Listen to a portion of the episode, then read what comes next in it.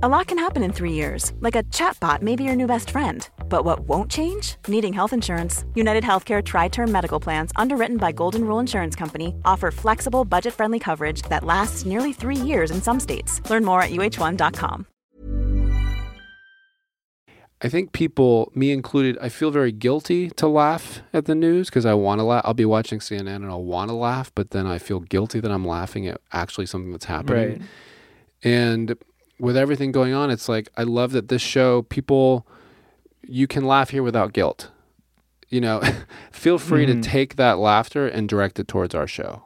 You know, because this is a guilt-free zone where you can laugh if you feel guilty laughing at the news.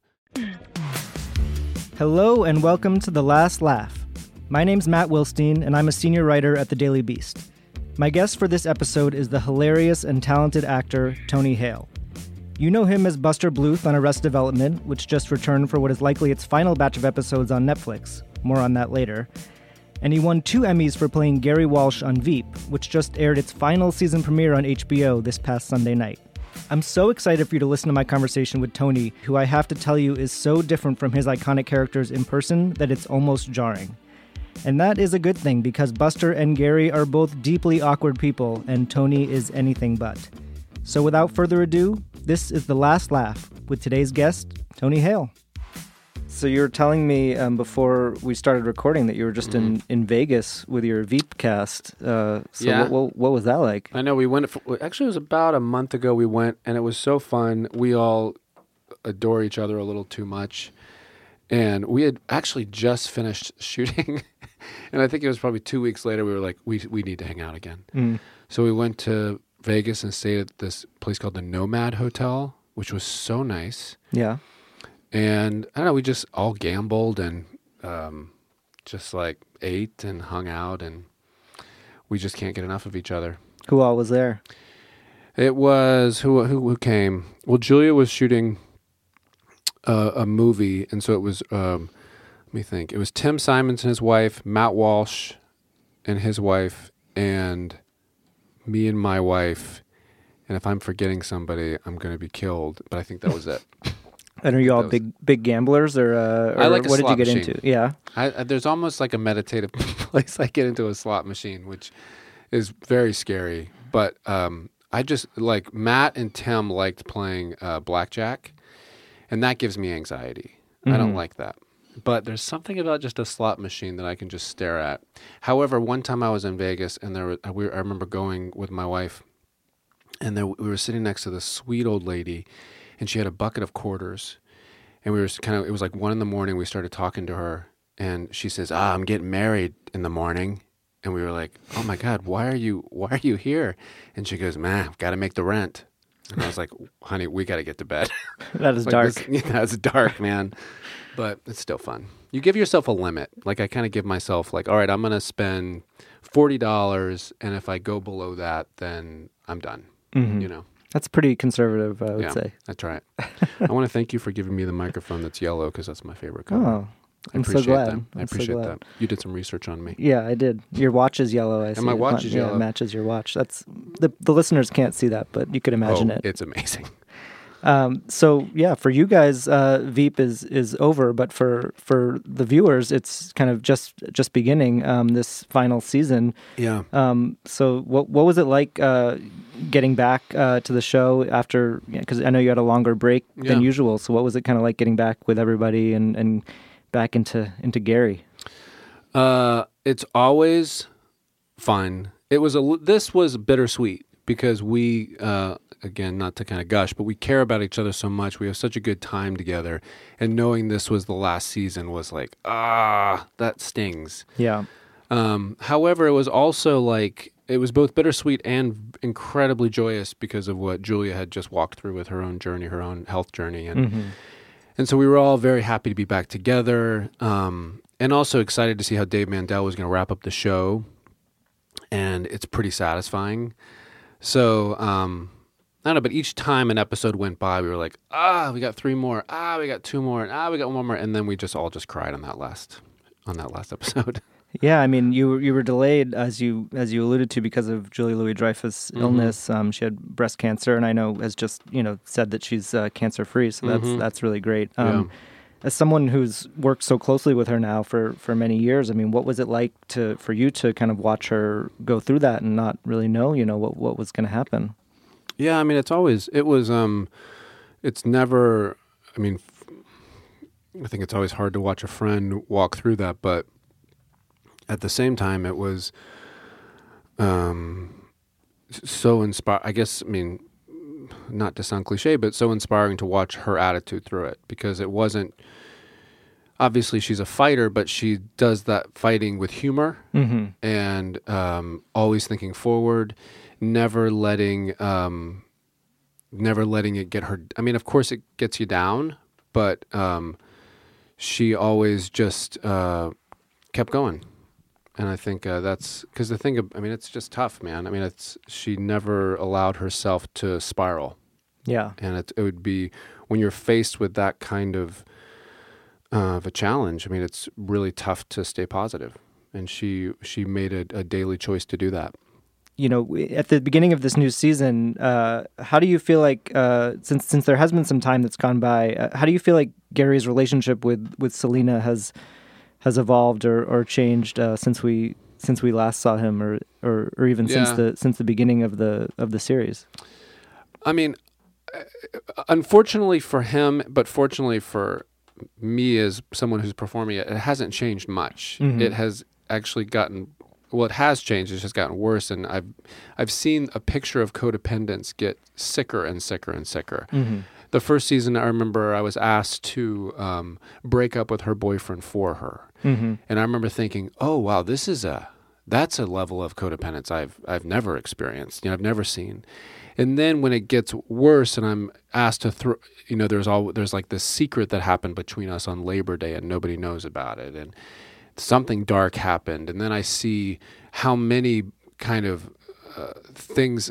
How, how abusive she is over the years, and how just like a, a dog returning to its vomit, I go back, you know, and it's like, and it's it's it's just like almost like an abusive spouse. Like I just have no recollection of how abusive she was to me. I just kind of bounce back in a very unhealthy way. So you kind of I you I see new more and more levels of the dysfunction, Mm-hmm. and so it just it's fun to play. But for him, you're just like, wow, that he's gonna wake up one day and realize where was 25, 30 years of my life where I was just empty of myself, but just serving this monster. you Yeah. know? And I don't know if he's ever going to have that awakening.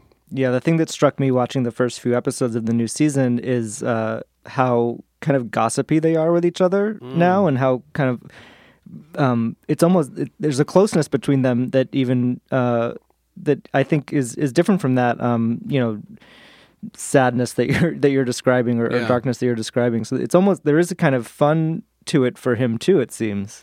Yeah, and he I, he really cares about her. Really cares about her, and I think she cares about him, but she never really wants to admit it. Mm-hmm. I think uh, she never really wants to open that part inside of her.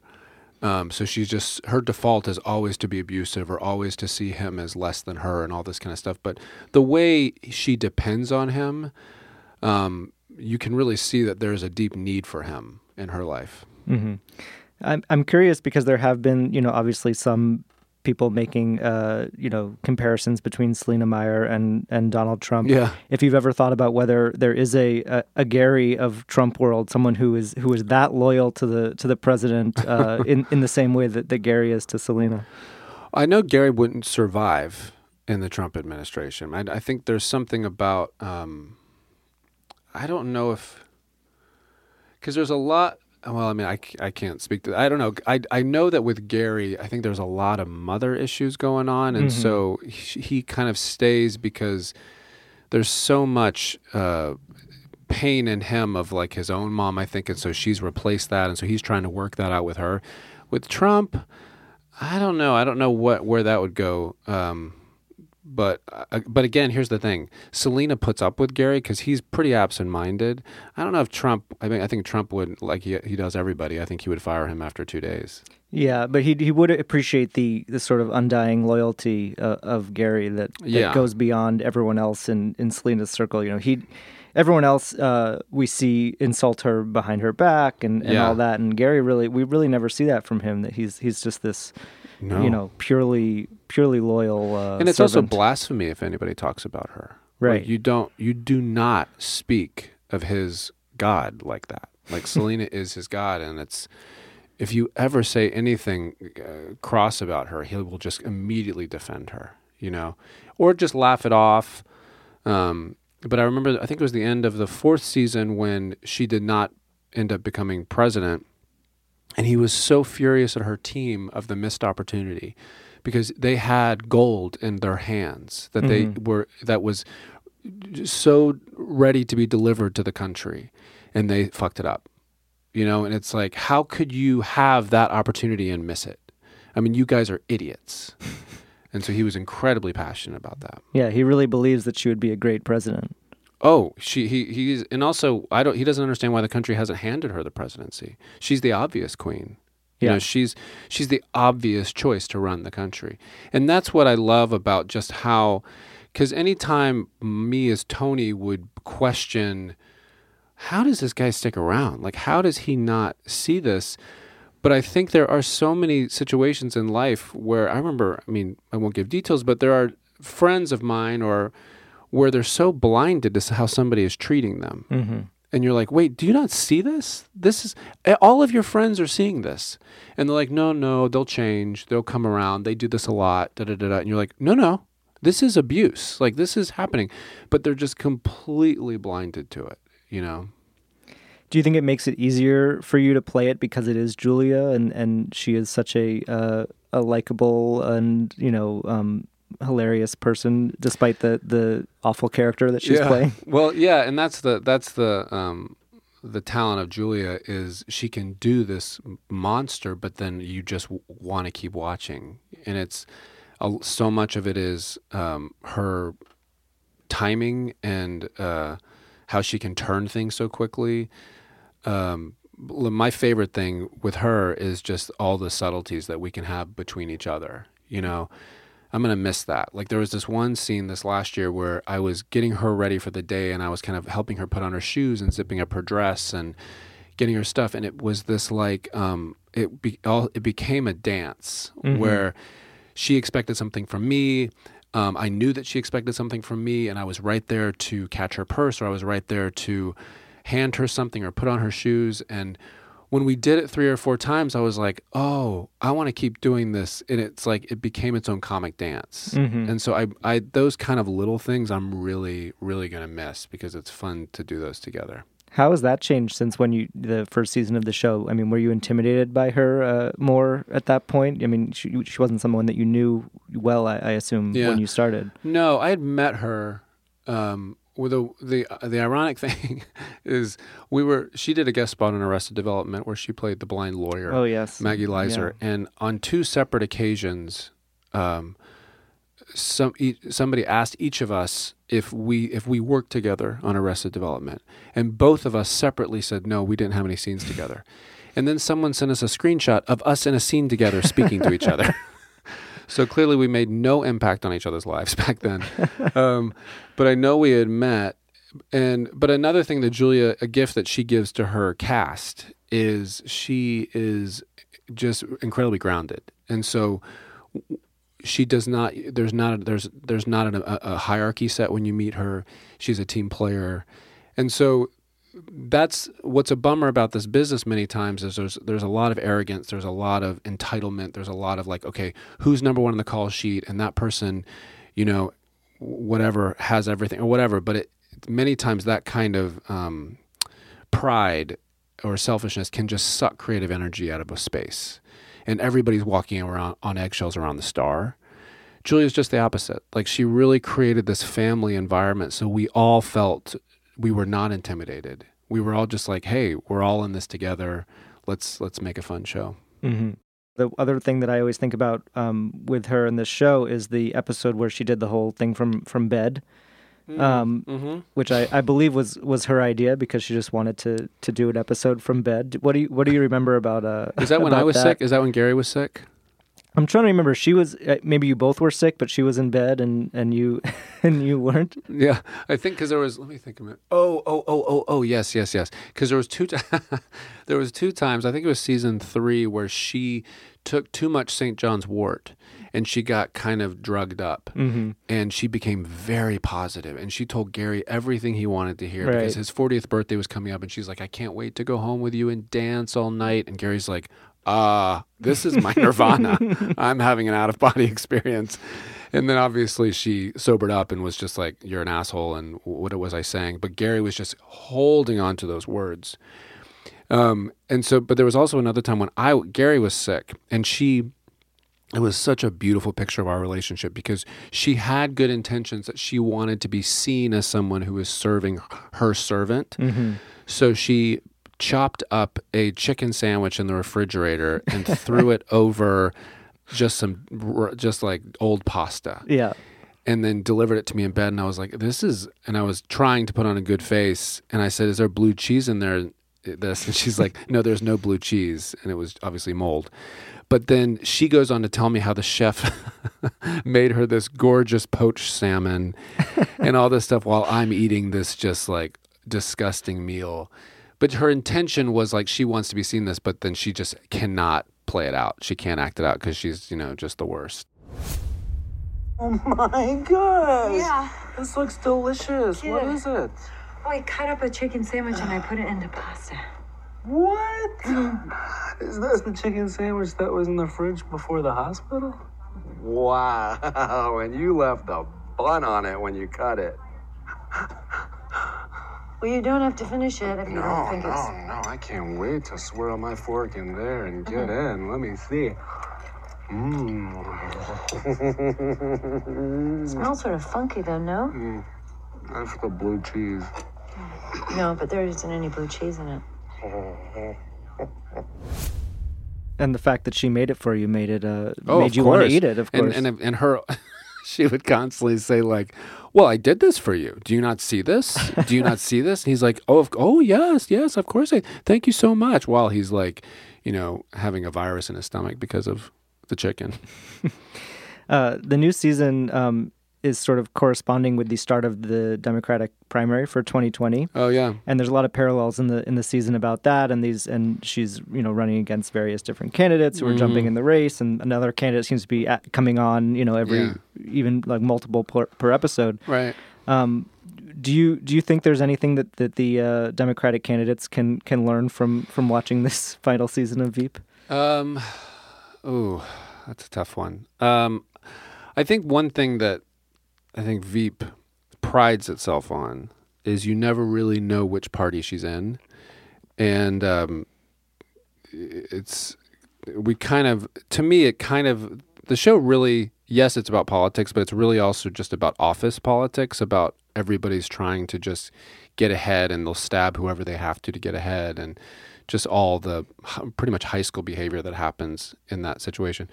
So i don't know if i don't know if there's any tips that can be learned from our show because all you see is just people just at their worst um, I think the way I see my the way I think what gets me the most excited about Veep is is in the political climate that we're in right now, um, with you know all this stuff that's happening.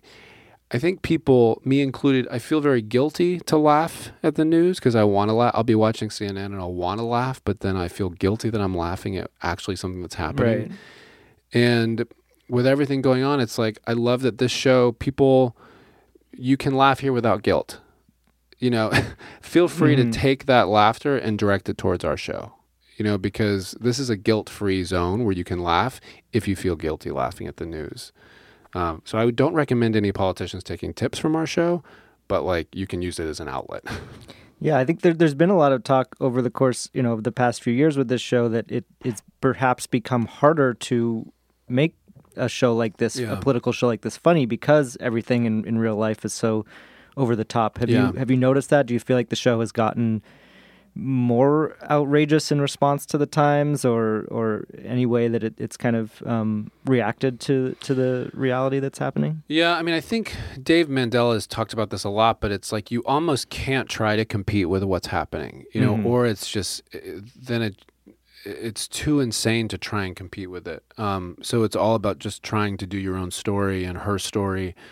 Um, I mean, the fact is, if if the Veep writers, and I've mentioned this before, but if the Veep writers wrote a character like Donald Trump two or three years or four years ago, HBO would have been like, no, that character's way too broad. Mm-hmm. that's w- no one is going to believe that. And so and then you see something being lived out in life and you're like oh wow that's a that's not a television show. You know that's actually happening. So it's it's and then we've also done stories um where um of course I now i'm blanking on all of them but like we've done a story and then like months later we'll see something similar to that come out in the news and then the writer's like maybe we should stop writing because we don't want to you know for this stuff to come true Predict the future. Yeah. yeah. Coming up after the break, Tony breaks down how he uses his anxiety to bring Buster Bluth and Gary Walsh to life. Um, so you know, obviously, it was a long time, uh, a long break uh, between seasons on Veep now, but that was nothing compared to the very long break that you had between the original Arrested Development Oh, run yeah. and then the return on Netflix um, a few years ago. Um, and you've now been playing Buster Bluth for I want to say uh, more than 15 years, maybe 16 years. yeah yeah Um, what is it like to age with a character like that? um it's uh well it's fun to be able to step back into his shoes Mm-hmm. um, and uh, it's it's chal- I, it, at, when we first came back. I think it was season four when Netflix first bought brought brought Arrested back. I was I had a lot of I was uh, hesitancy about doing it because um, there was just a lot of expectation, you Right. know, of kind of people because it, it was a very it became more beloved after it ended, um, Mhm. and so people really, really, really loved it, which I think is great. But you know, you kind of don't know if you can match that expectation, and I didn't know if I would be able to, I don't know, get back into what people were expecting. And then I remember hearing Jessica Walter's voice, who played Lucille, say Buster, and she Mhm. just goes Buster, and it was this kind of like Pavlovian, like, oh, okay, I'm back. You know, Yeah. it was like my chin went back, my arms went back. You know, it was just kind of this. It's like a, a muscle memory thing kicked in. Um, but I, I go back to I go back to Mitch Hurwitz and also you know Dave Mandel on on Veep. It's it really is the framework that the writers give you. Um, and so just w- what happened with Buster and it's always exciting to read a new script and be like, all right, so what adventure is he on? And that's where that is very comforting for an actor because you do step into a show and you're like, oh, I don't know if I can pull this off, but then you see the framework they give you, and it's like, oh, okay, now I see where he's hap- what's happening and how to do this, and you know, hopefully I can do it to that they're satisfied.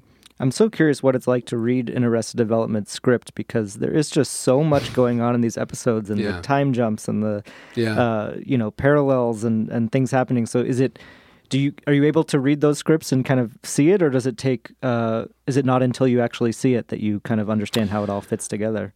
Uh, I would say not. I would say that, and also, um, I I would say I was doing a, I think it was this year's Sundance. Uh, I was doing something, and I was doing a podcast in front of an audience, and we were talking about Buster and Arrested Development, and there will be. This was like uh, fifteen or sixteen years after this joke happened, but I remember talking about when Buster's hand was taken off and he was in the hospital and the doctor came out and I said to the audience and I said, "Oh, and one of my favorite jokes is when the doctor said he's going to be he's going to be okay."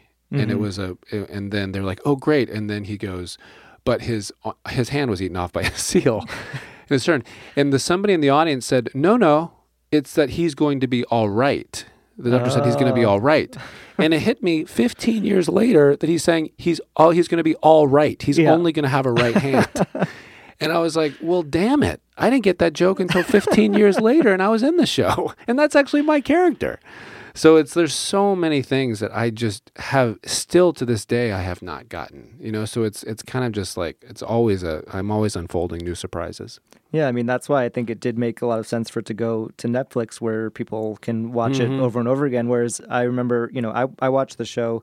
Um, I was in college um, when it started, Uh-huh. and uh, we would watch it on you know every week. Um, Oh. And me and my friends would were just obsessed with the show. But you would watch it, and then you you could then you just wait a week, and you know you probably never saw we never saw that episode again. Right, right, right, right, Um, right. And you kind of have to remember what happens, and they do a little recap. But Yeah, yeah, yeah. um, But it's just it's it's it wasn't that long ago, and it feels like a totally different world. and it's very uh I just have such admiration for Mitch because it's a Hey, I'm Ryan Reynolds. At Mint Mobile, we like to do the opposite of what Big Wireless does. They charge you a lot, we charge you a little. So naturally, when they announced they'd be raising their prices due to inflation, we decided to deflate our prices due to not hating you. That's right. We're cutting the price of Mint Unlimited from $30 a month to just $15 a month. Give it a try at mintmobile.com slash switch. $45 upfront for three months plus taxes and fees. Promo for new customers for limited time. Unlimited more than 40 gigabytes per month. Slows. Full terms at mintmobile.com. Life is full of awesome what ifs, and some not so much, like unexpected medical costs. That's why United Healthcare provides Health Protector Guard fixed indemnity insurance plans to supplement your primary plan and help manage out of pocket costs. Learn more at uh1.com.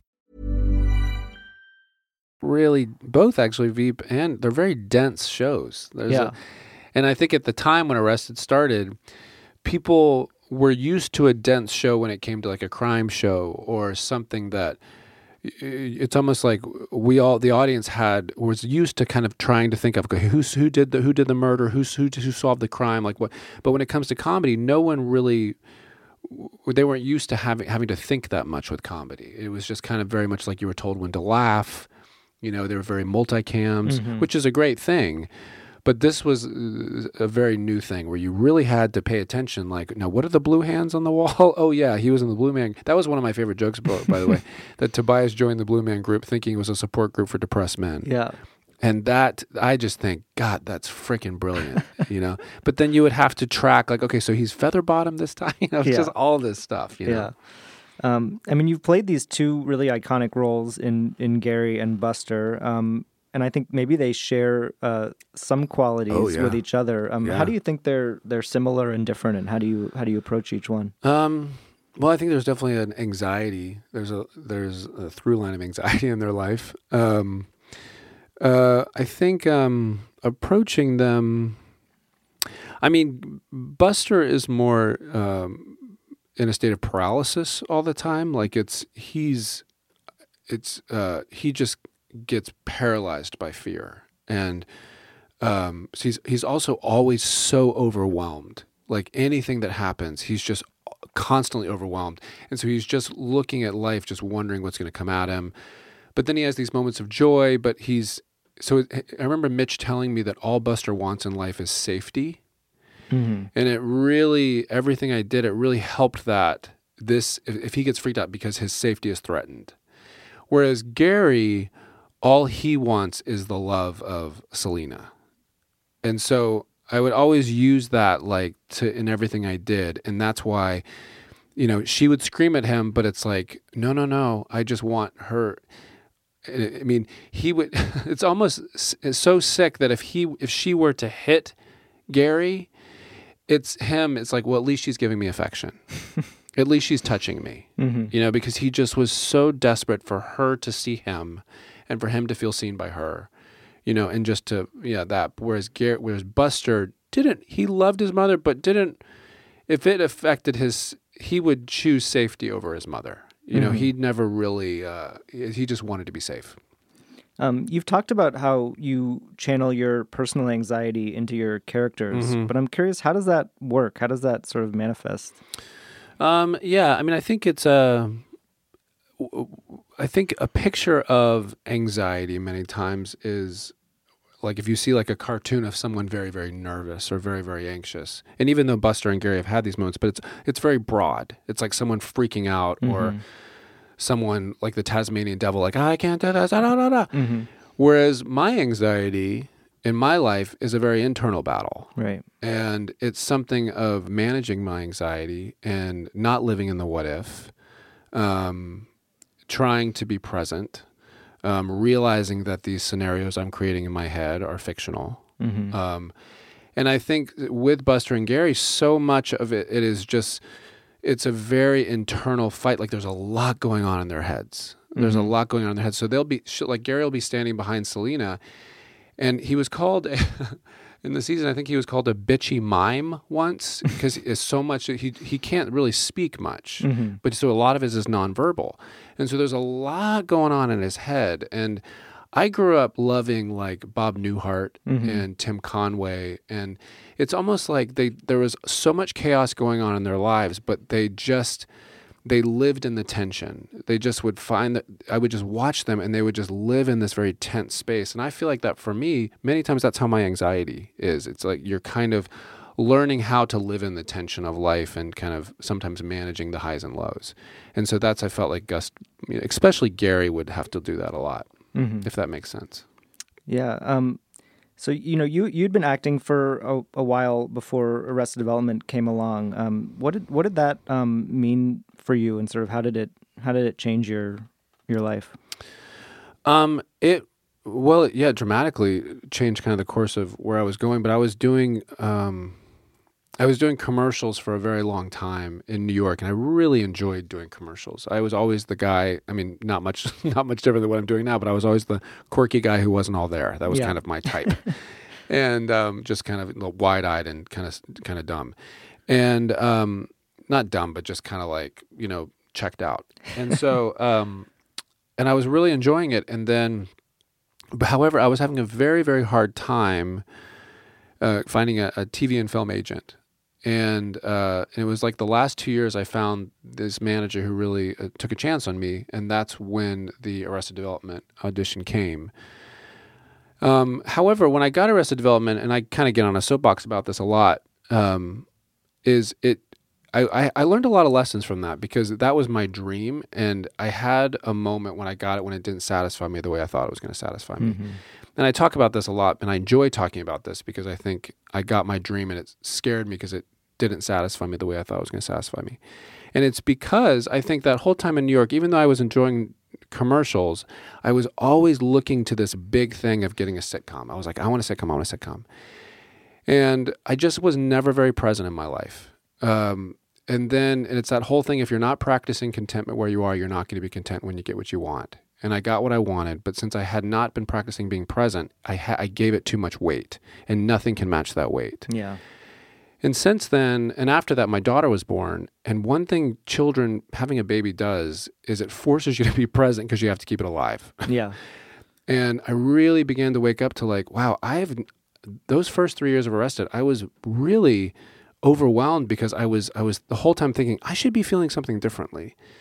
And it's because I had just never been very present in my life. And so you know, over the course of a lot of therapy and having time to dissect that, um, it's really woken me up to like just the many ways of kind of being present. And I wrote this children's book about it and called Archibald's Next Big Thing, where he's always focusing on the next thing, and this bee travels around with him, and it's like, hey, you got to just be, man.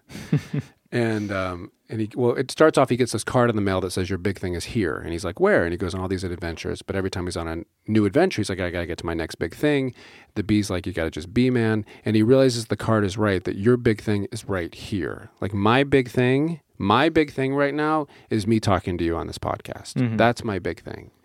And the more that I can get into that practice, then everything else just kind of unfold not unfolds life is still crazy but i'm not giving all this stuff out there so much weight you know? Does that make sense? Yeah. sorry i just turned into like but it's like it was like a big it was a big lesson for me. And i'm still learning and i still struggle with it and i think i talk about it so much because i suck at it. Like it's a, something i have to always remind myself about.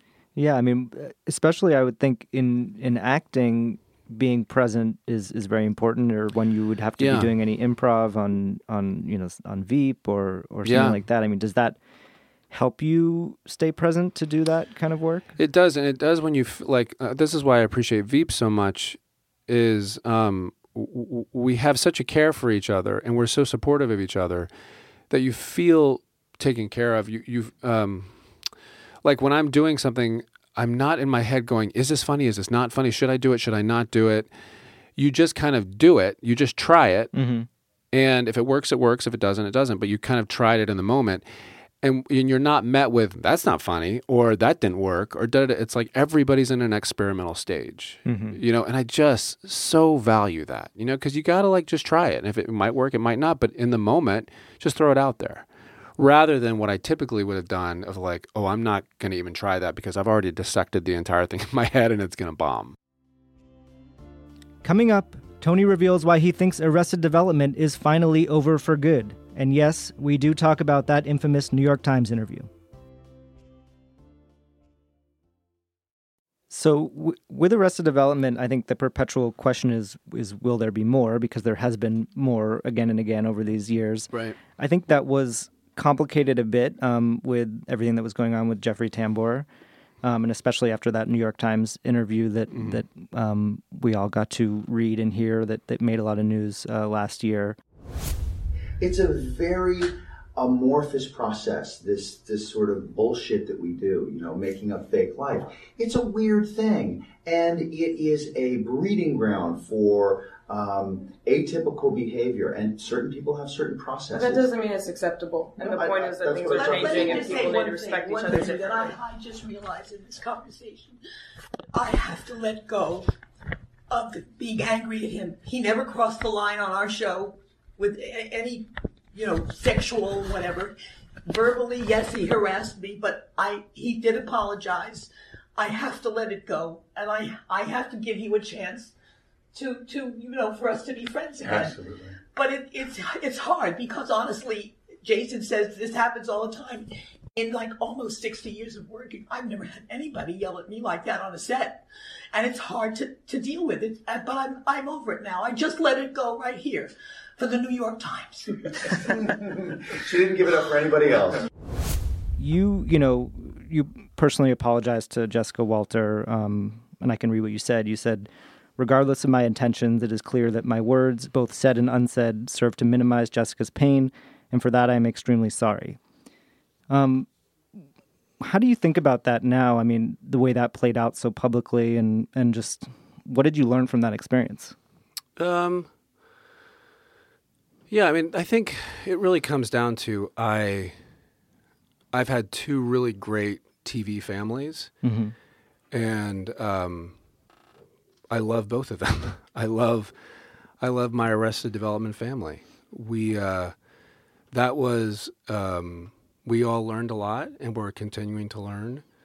Um, but I really, really care about Jessica, and we really care about each other. So that was definitely, um,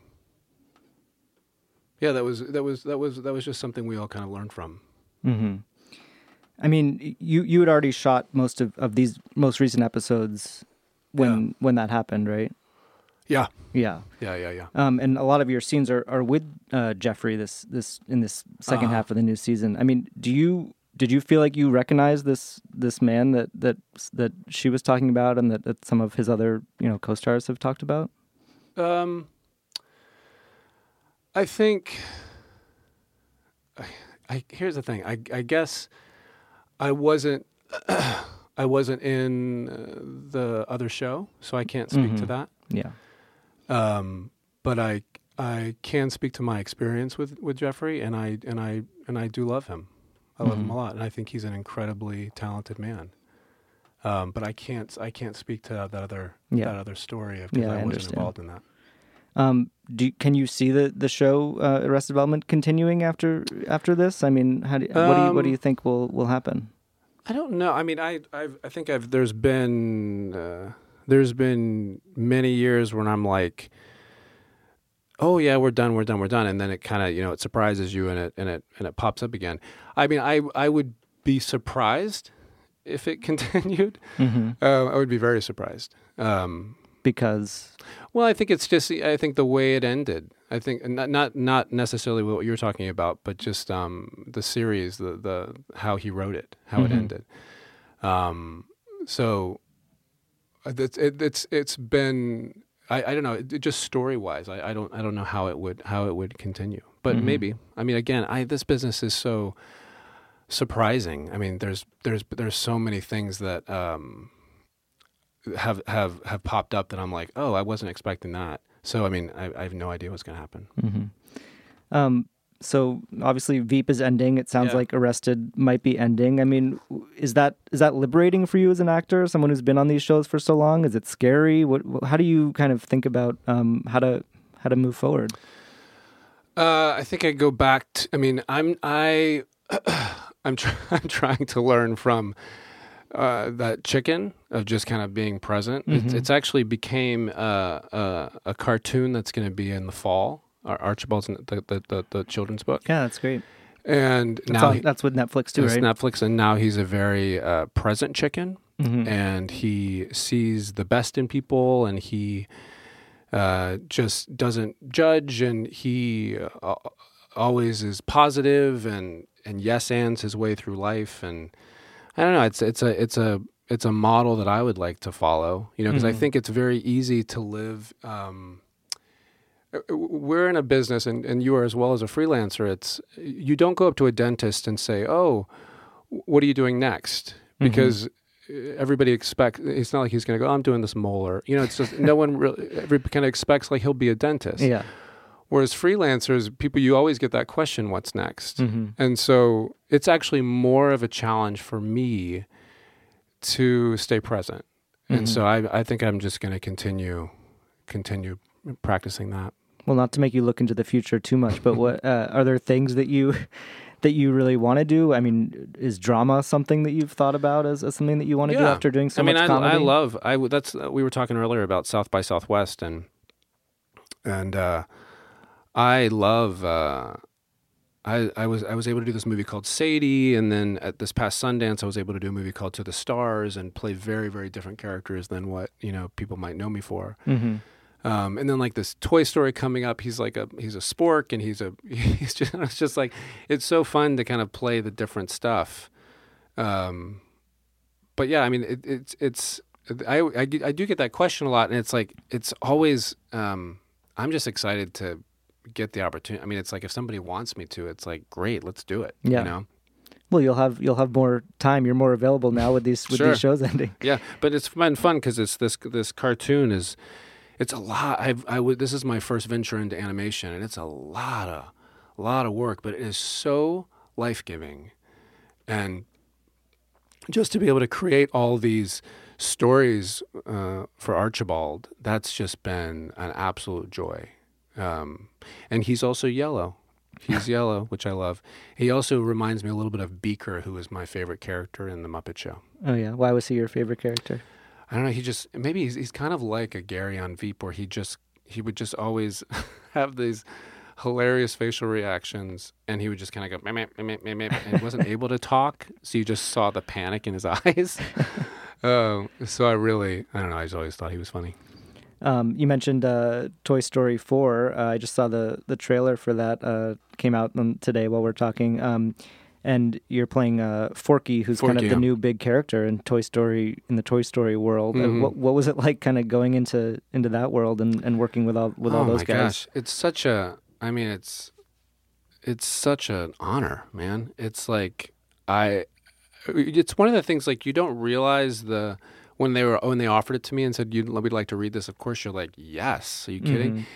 Um, and I've seen all the movies. I mean, and all that stuff. But it doesn't really hit you until I see like a trailer like today, or I see the poster and my character's on there, and I'm like, oh, I am a part of this. you know. So it's, uh, and he's just a really. Uh, I don't know. He's just really fun to do, and, and it's not even just the movie. It's like to meet all the creators, you know, Josh Cooley, all these guys who have been a part of the Toy Story franchise, and to know that this Josh Cooley also did Inside Out, which I just is think one of the most brilliant animated films. Totally.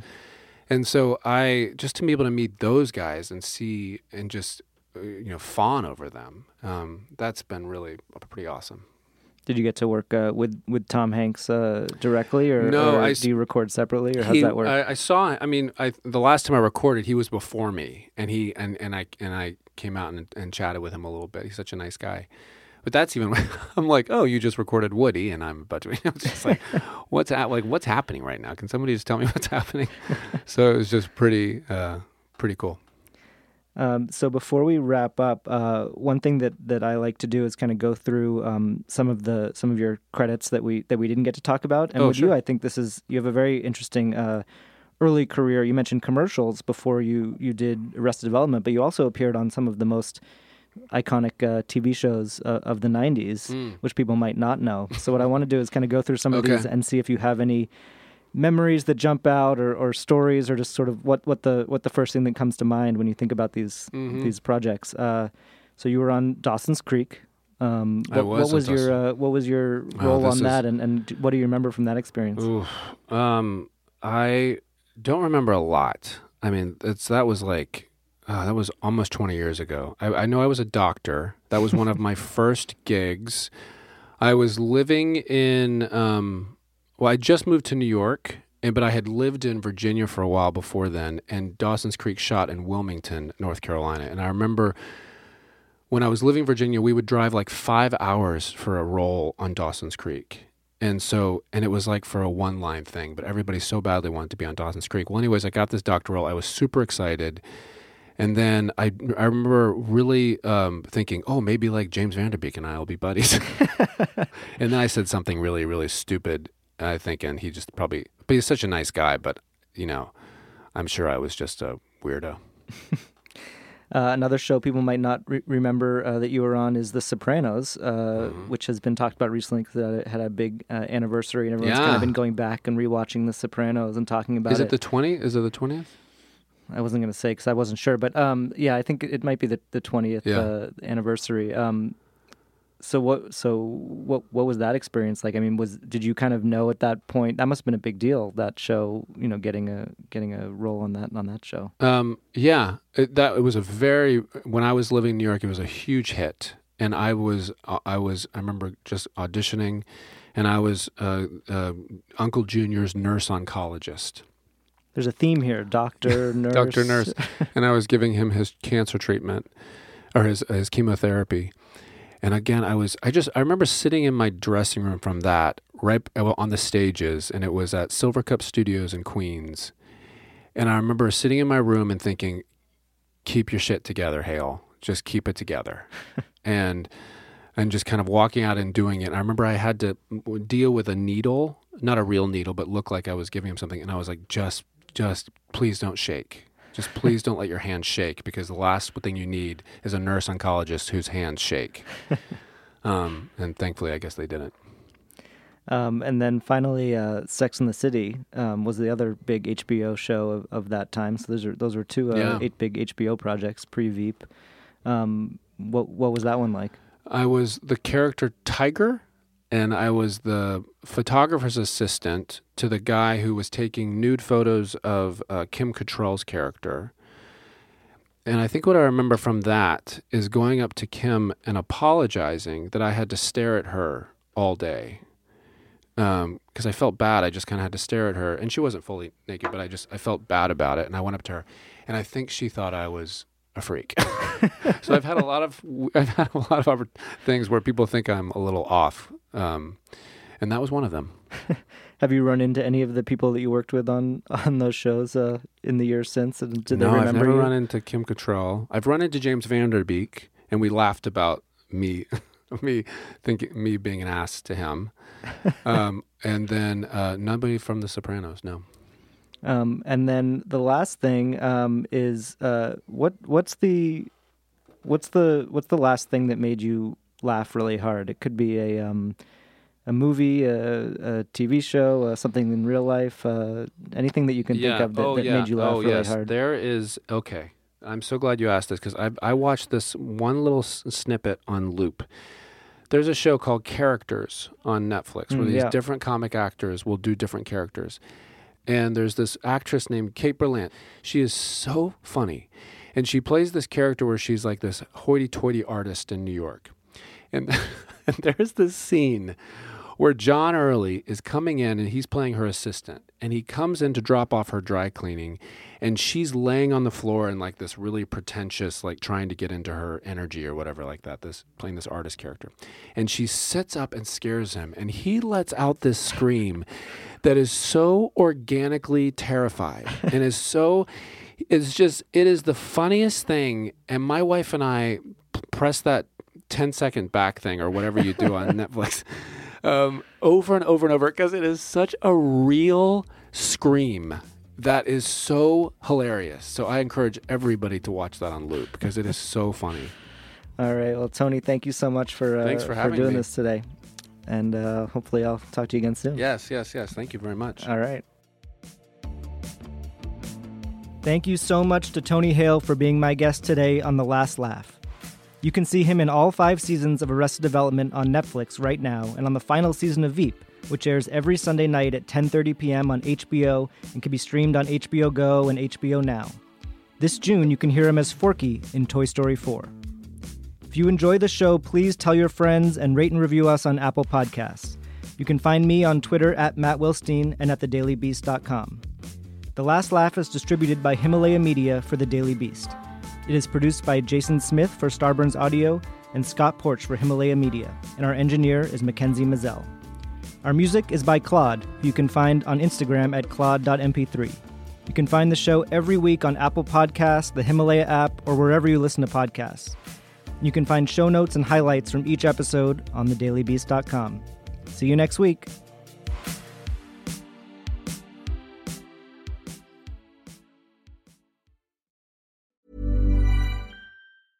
Even when we're on a budget, we still deserve nice things.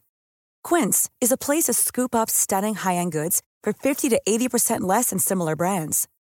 They have buttery soft cashmere sweaters starting at $50, luxurious Italian leather bags, and so much more. Plus, Quince only works with factories that use safe, ethical, and responsible manufacturing. Get the high-end goods you'll love without the high price tag with Quince. Go to quince.com/style for free shipping and 365-day returns.